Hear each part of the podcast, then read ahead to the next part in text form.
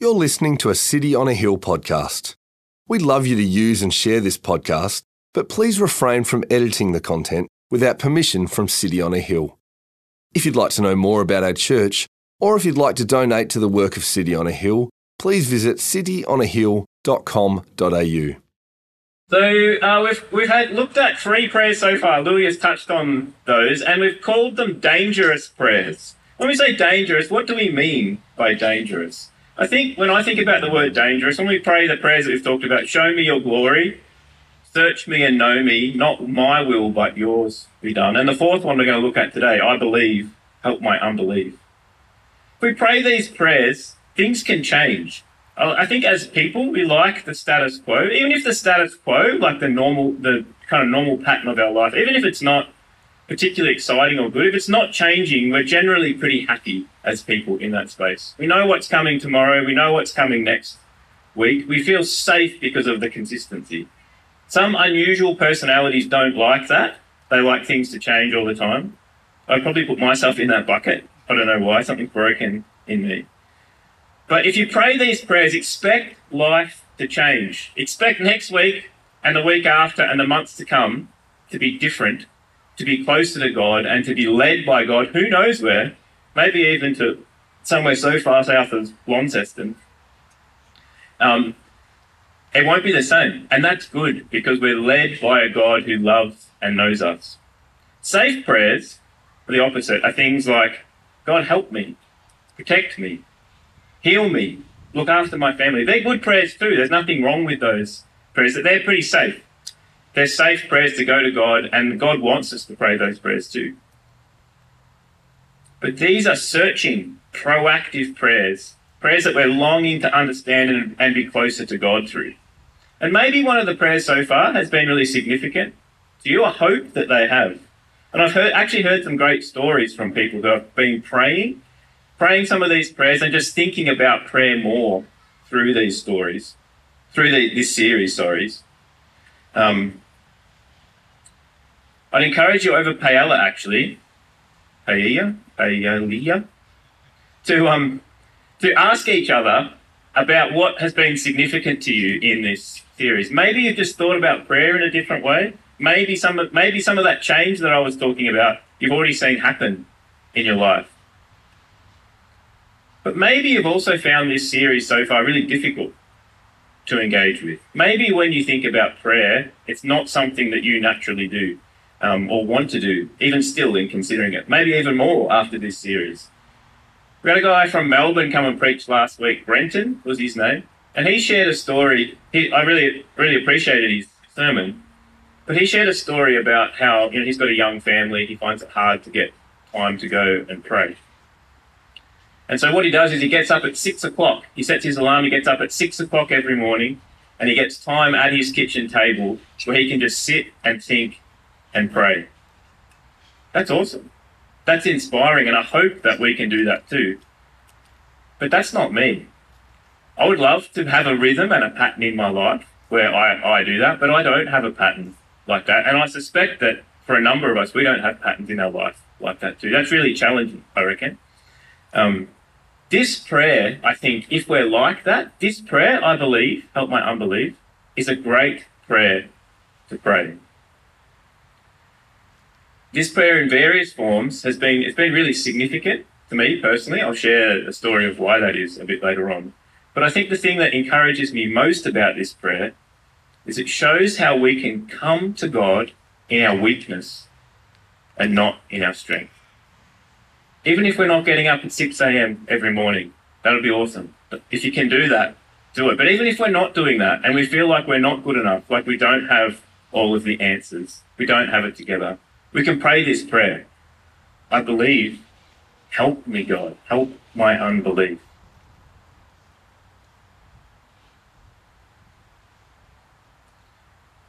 Maybe sometimes you're a person that loves getting up early if you're not praying. You might be going for a walk some of the beautiful spots along the surf coast. Maybe when you sit out on the lookout, maybe in Jan Juc, and you look out over the water and over to the steps, maybe you feel something. You wonder about if God, maybe there is a God, maybe He did make all of this. Maybe the universe that's so amazing. Maybe there's someone that I want to know more that put me here in this spot. I think you believe something, but you're not really sure what it is and you'd like to believe more. If that's you, this is a great prayer. I believe. Help my unbelief. Maybe you're someone who's looking for purpose and meaning. You feel like there must be something more to this Jesus person, but you're not sure what it is or what to do. Pray this prayer I believe, help my unbelief. Maybe you're following Jesus. You've said that you're committed to Jesus, but life is hard. You have doubts and questions about whether God is still there. I believe, help my unbelief. Maybe in following Jesus, you come across significant areas of your life all the time where you do things that you wish that you didn't do. And the things that you want to do, you just keep trying to do them, but I can't do them. I believe, help my unbelief.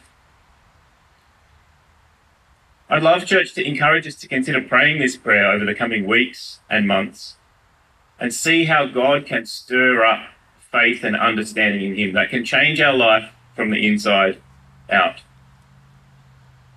We can this in this prayer we can approach God in our weakness and not in our strength.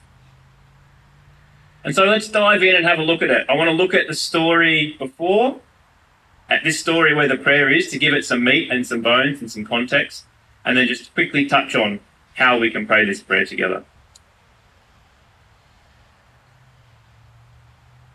If it rains, one time I preached about halfway through last year, I think. We've, we've normally had really good weather, surprisingly, even though there's El Nino, no La Nina, and it rains all the time. Sunday mornings it normally doesn't rain.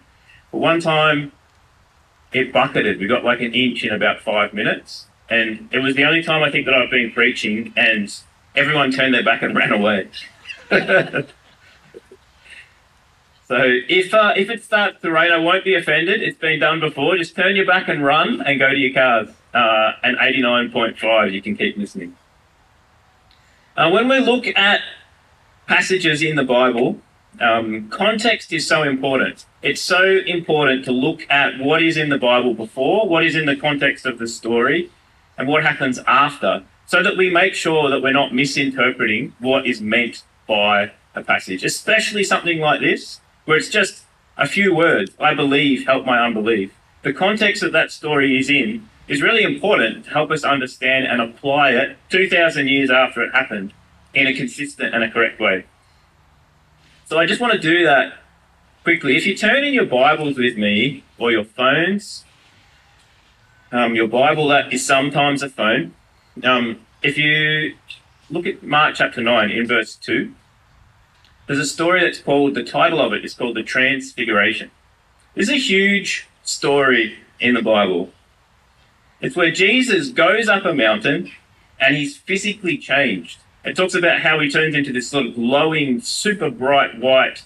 Um, his clothes sort of da- start to dazzle in a way that is a not an earthly way. It's like this, uh, you know, the God man who's 100% man and 100% God it's like he's he's kind of God now. Something's happening here where uh, the three disciples that get to go up the mountain with him, like, hey, this isn't a normal dude. Like this guy is God, and I get to see it. I get to. He doesn't look normal anymore. I get to see that there's something really special about this person.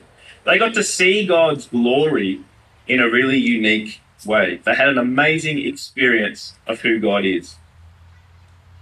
The first prayer, actually, um, show me your glory, there's really strong parallels to um, where Moses went up to Mount Sinai and he prayed to God. He said, Show me your glory.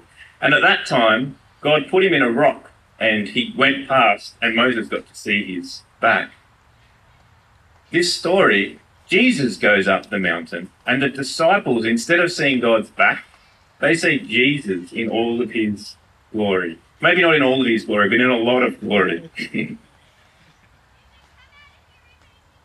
it's pretty cool how we get to see that Jesus is how we now see God's glory, which Louis talked to us about two or three weeks ago.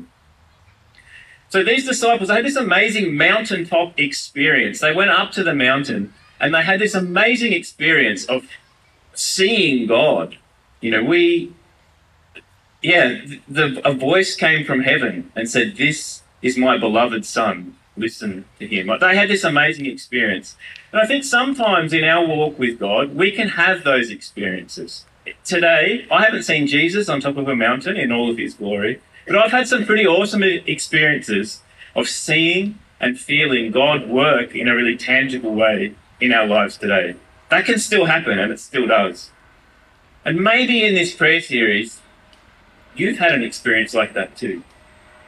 I hope that that's the case. And these experiences, though, they're not normal. They don't happen all the time. This trans transfiguration that happened to Jesus, it didn't. He didn't do it every week, and the disciples got to, to see God's glory in this way. Um, it only happened once, as far as it's recorded. And when we have those experiences of God, share them, talk about them, encourage each other with those stories. They can and they still do happen today. But the story that we see today, where our prayer is prayed, is much more in normal life. Those big, high mountaintop experiences, um, when they happen, they're awesome. Remember, thank God for them and encourage each other with them. But we come down off the mountain into the valley, the normality of normal life, the mess of normal life, really, for most of us. My life's pretty messy. I dare say yours is too. the world, there's lots that goes on. And we see in a story in the valley, it's not on the mountain where this prayer occurs, it's in the mess of somebody's life where this guy prays. Um, yeah, that's where we pick up this story. So let's let me retell the story a little bit and then we'll stop and consider some things about this prayer. So you'll see in verse 14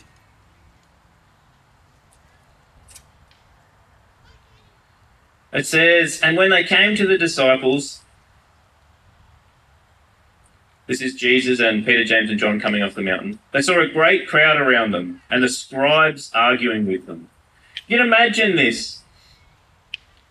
There's this big crowd of people. I imagine, I don't know how many people there were, it doesn't really say, but a couple of hundred people in a town, maybe. There's a lot of noise. Imagine it being hot and dusty. There's lots of yelling. There's some people with someone's, you know, you imagine the boy over in the corner with the disciples around trying to you know, cast the demon out of this boy.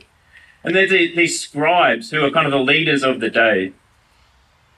You imagine them going, What are you doing? You can't do this. Look, it's clearly not working. And they're kind of heckling and stirring up the crowd. Be a pretty crazy scene. I don't know if you guys have watched The Chosen on TV, but I feel like what it does a really good job of is putting bones and kind of um, context to stories like this.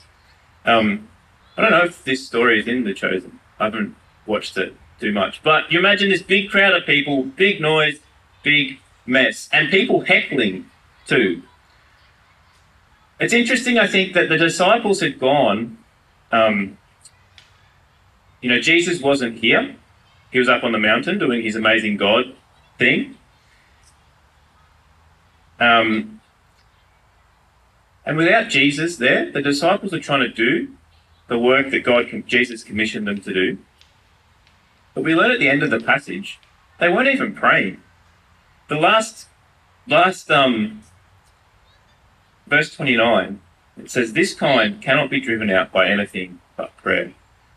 So Jesus is away, he's gone up the mountain. The disciples are still trying to do the right thing, do the work.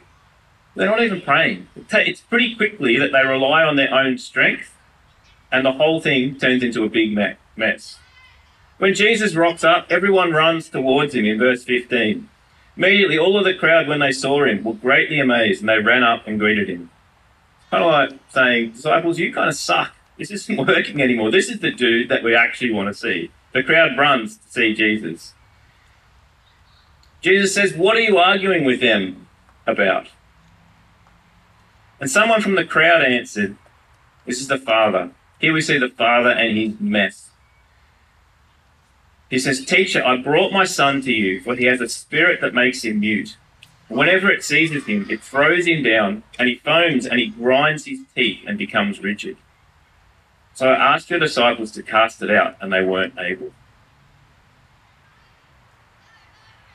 It's a horrible situation. If you put yourself, if you have kids, if you don't have kids, you can still imagine. But I imagine my two boys and having a son that was like this, that would be such a horrible situation. I've heard a quote that you're only as happy as your unhappiest child. And in Jesus, that doesn't have to be true because we can get our hope and our joy in who Jesus is. But as a father, you can imagine how difficult this would be for him. And and this isn't a private thing, this boy being so unwell. This is kind of out in the main street with the whole town kind of harassing and heckling and seeing how unwell his boy is. Jesus' response is really interesting. He says, O faithless generation, how long am I to be with you? How long am I to bear with you? Bring him to me. Can you imagine the disciples? They've been trying to cast this demon out. They couldn't. They were trying to do it in their own strength. The crowd, as soon as Jesus rocks up, they all disappear and go to Jesus. They're like, oh, I guess we're not going so good. And then Jesus, after he sees the situation, Jesus says, How long have I got to put up with you? You can imagine how they're feeling now. It's like, oh, this day has gone from bad to worse. You faithless generation, how long am I to be with you? How long do I have to bear with you? Bring him to me. You see, the disciples are trying to do this in their own strength. Perhaps they're trying to muster up their own faith, faith in themselves, faith in what they've seen Jesus do, but their faith in the, at this moment doesn't appear to be in who Jesus is, in his strength, and in his power. When they brought the, it says then in verse 20, they brought the boy to him, and when the spirit saw him, immediately it convulsed the boy, and he fell on the ground and rolled about, foaming at the mouth. Things get worse as this boy comes to Jesus. And Jesus asked the father, How long has this been happening to him? I've been reading a, a, book which isn't on this topic at all, but it talks about how Jesus converses and relates to the world. And there's a stat that I find really interesting. It says Jesus is 40 times more likely to approach when someone's talking with him, or specifically when someone asks Jesus a question. He's 40 times more likely to ask a question than to deliver a statement. Jesus really wants to understand and know the people that he's interacting with. This question here, how long has this been happening to him? Jesus is God. He is the God man. He knows everything, right? He doesn't need someone to tell him how long this has been going on for. He wants the Father to talk. He wants to hear and understand the Father's heart. And first, the father just asks for help. The father says, This has been happening since childhood, and it's often cast him out, cast him into fire and into water to destroy him. But if you can do anything, have compassion on us and help us. The father prays a safe prayer first up. He says, Hey, look at my situation, Jesus. Everyone's looking at it. I'm in a bit of a, I'm in a big mess. If you can do anything, if you can, just help me. Have compassion and help. Prays a a safe prayer. Basically says, fix my sitch, please, Jesus. It's not going so good.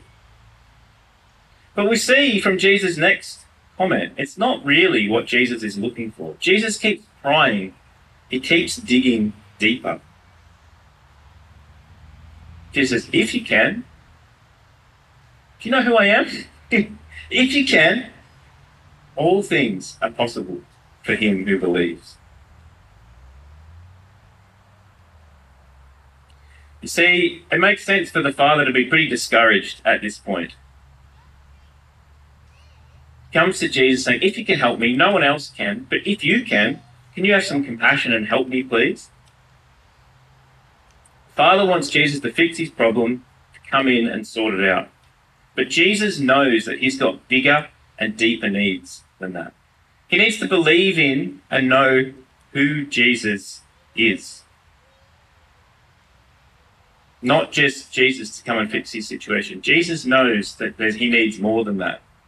He needs to believe in and know who he is.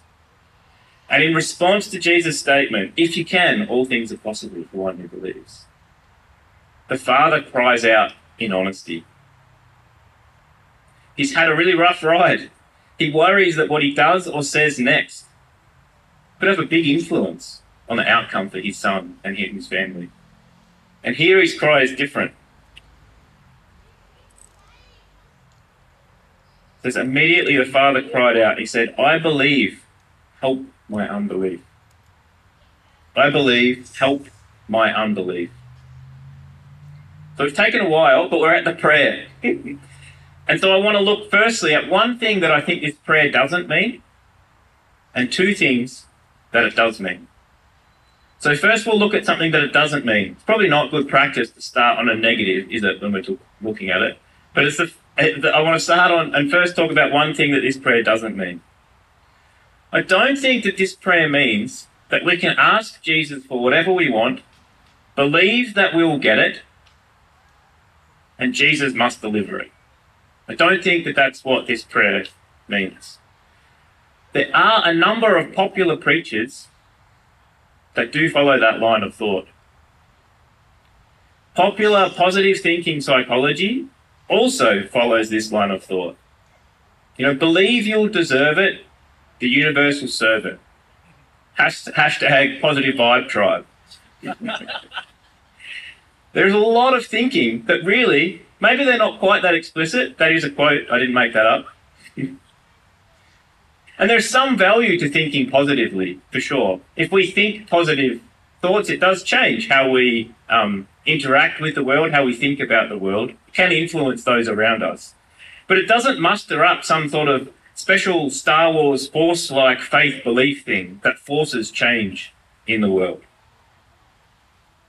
Both of these things, the popular pop psychology type thing, and also just believing that if we name something and believe it enough, then Jesus will do it. Both of those things are wrong.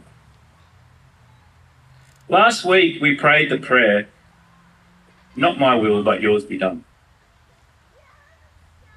Jesus prayed that prayer just after he'd asked God for a change in his circumstances. Jesus prayed, Hey, this thing that's coming up, God, please let this cup pass from me. I don't really want to do this but not my will, but yours be done. Did Jesus just not have enough faith in that moment? Clearly not, right? He asked for a change in circumstances, but he still put it at God's feet and said, Hey, God, not my will, but yours be done. Yours be done. The Apostle Paul in 2 Corinthians 12 is a similar story where he asks for a thorn in his flesh. We don't know exactly what it was to be removed it says he prayed it three times. He said, God, please change this thing. I don't want this thing anymore. God says, no. Did the Apostle Paul just not have enough faith? Did he not, not muster up enough of this Star Wars force to change the world around him? Well, clearly not.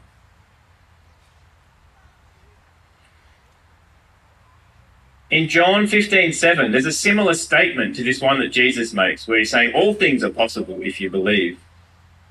John 15, 7, it has a similar statement, but with a really helpful qualification.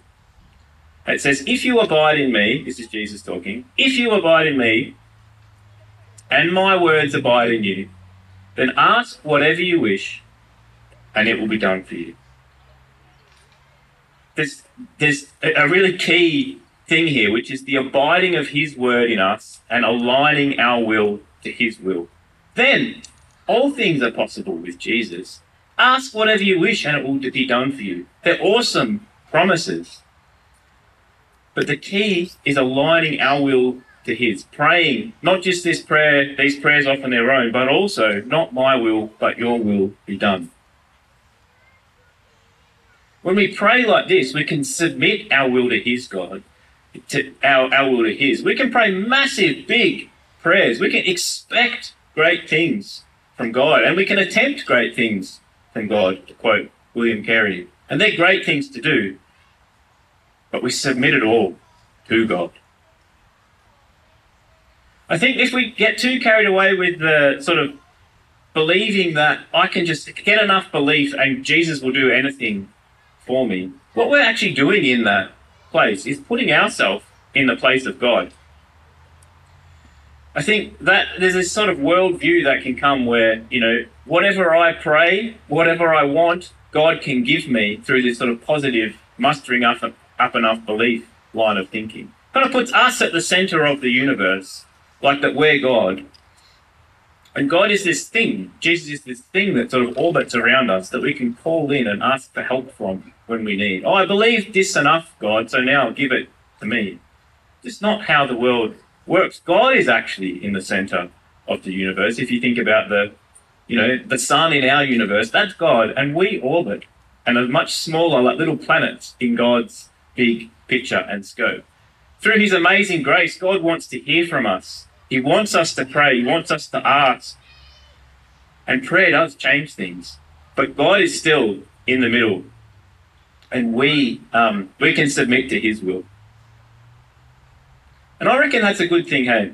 If I was in the place of God and all the things that I'd prayed for had happened, the world around me would be pretty messed up. in hindsight, we can often look back and see, even when situations are difficult and hard, we can see how God works through those situations um, to bring about a deeper set of relationships with each other and a deeper understanding of who he, is.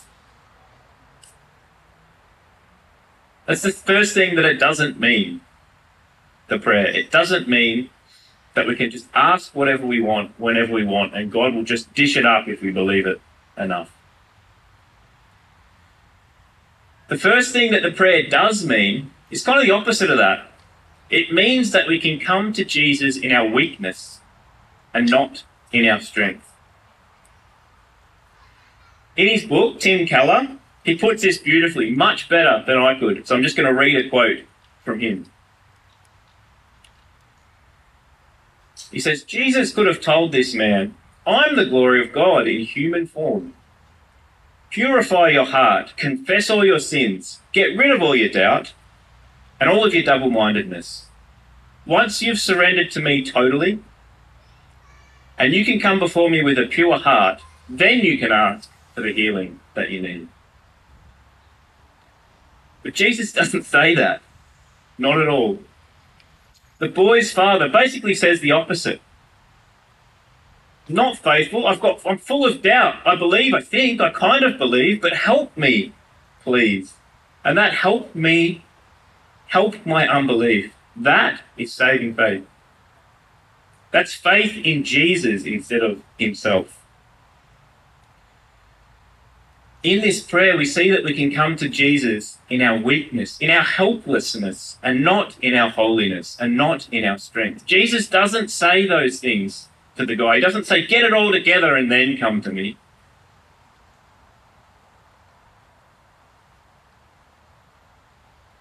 And the reason that we can come to Jesus in this way is that He is actually the source of our faith, and He is the source of our belief.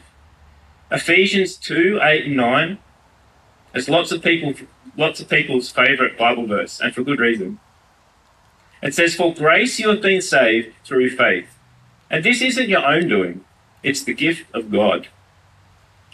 It's not a result of works, so that no one may boast." I think it's such a common thought pattern that we feel like we've got to get everything right before we come to Jesus. We want to approach Jesus in our holiness, we basically want to say, and I've done this before, hey Jesus, I've got it together. I've lived a good life. I've got up early. Maybe I didn't get up at six o'clock, but I prayed a lot. I read my Bible all the time. I tell people about you.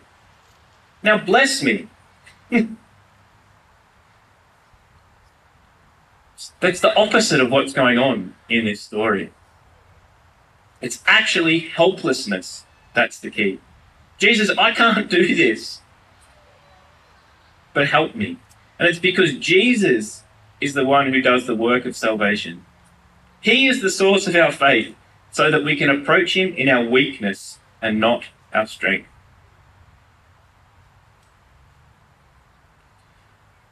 The second thing that I think this prayer means is that sometimes things might get worse, not better, worse, depending on how you define better and worse, right?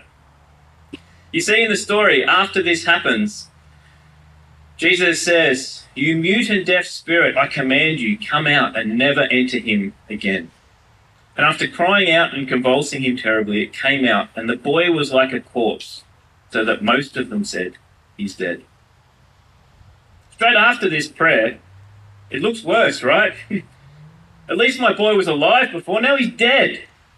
I liked it better before, Jesus.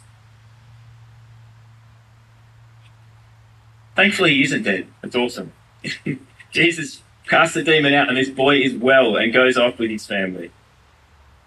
But in the passage after this, talks about how Jesus says he's going to go back down to Jerusalem and he's going to die there.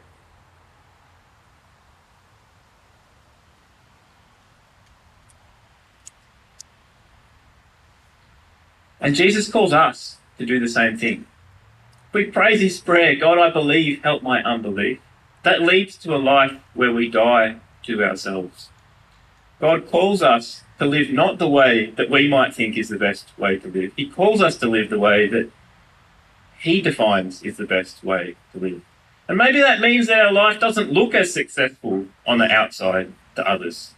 Maybe there's sacrifices that we make that make our life worse instead of better.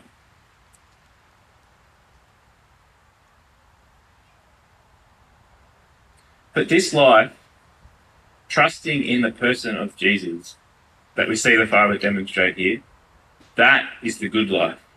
Jesus says that he comes to give us life, an abundant life.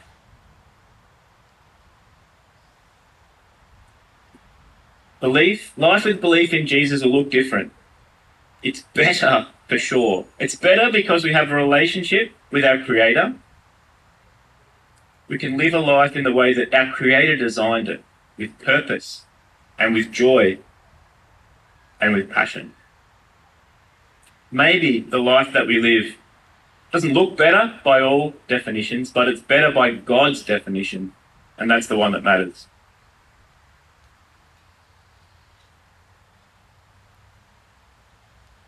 So, how can we pray this prayer today? for me, a prayer, this prayer in sort of maybe not these exact words, has been really significant to me through through difficult times. Um, in my early twenties, I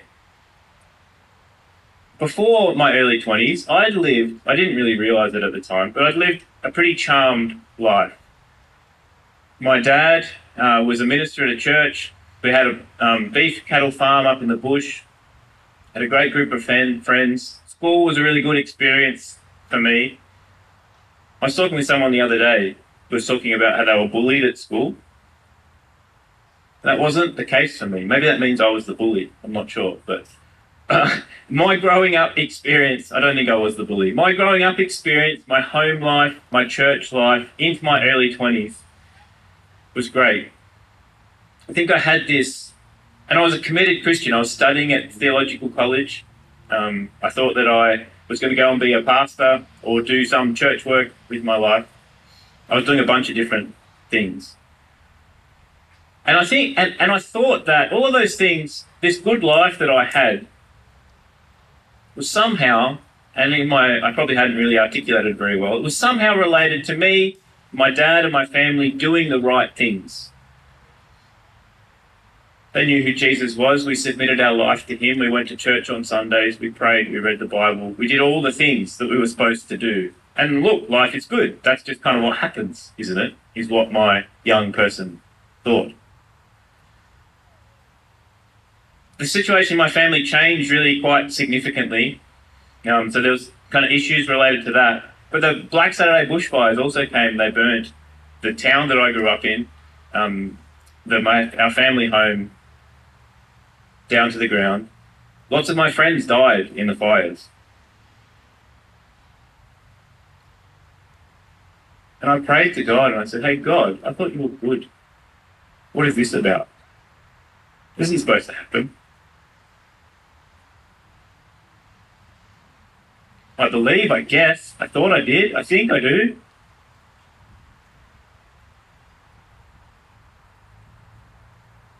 But help me, please. Help me understand. Help me understand how, if you're a good God, this my life that I thought was so good is not good anymore.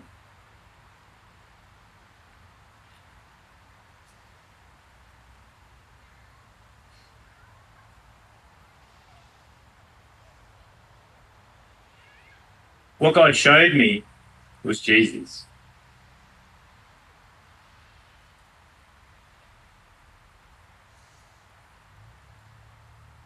He showed me how Jesus understood. He was the God man who came down from heaven. He gave, I thought my life was good. His life up there was much better. he came down and he died the death of a criminal so that I could be one. He understood what loss was. He understood pain in a way that I couldn't understand. And he took it for me. He showed me that through reading, through sharing my story with people, people encouraging me. Because to see God's glory in the person and work of Jesus. Revealed in my life through a prayer just like this one.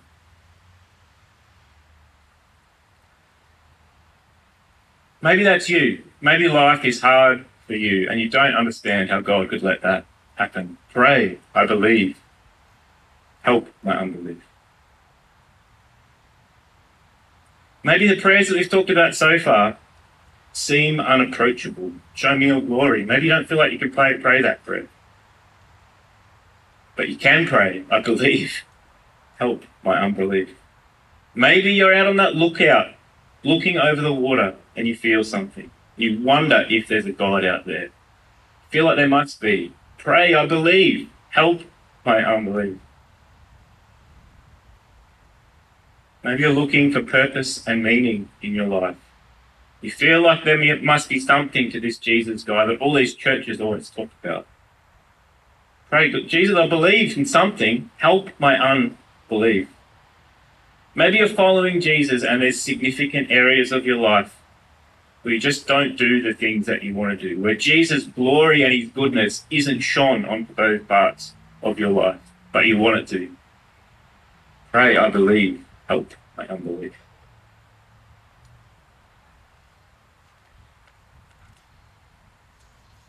Don't wait until you feel like your life is all together to approach Jesus in this way. Jesus doesn't need your life to be together, to be sorted, for you to be holy so that he'll accept you. Approach him just like this, Father, in your weakness, not your strength. Church, I'd encourage you to pray this prayer over the coming weeks and months and see how God can stir up a faith and an understanding in Him. Let's pray this prayer in our weakness and throw ourselves onto Jesus' amazing grace. With Him, everything is possible. Let's pray. Thank you for listening to our podcast. If you'd like to know more about our church, or if you'd like to donate to the work of City on a Hill, please visit cityonahill.com.au.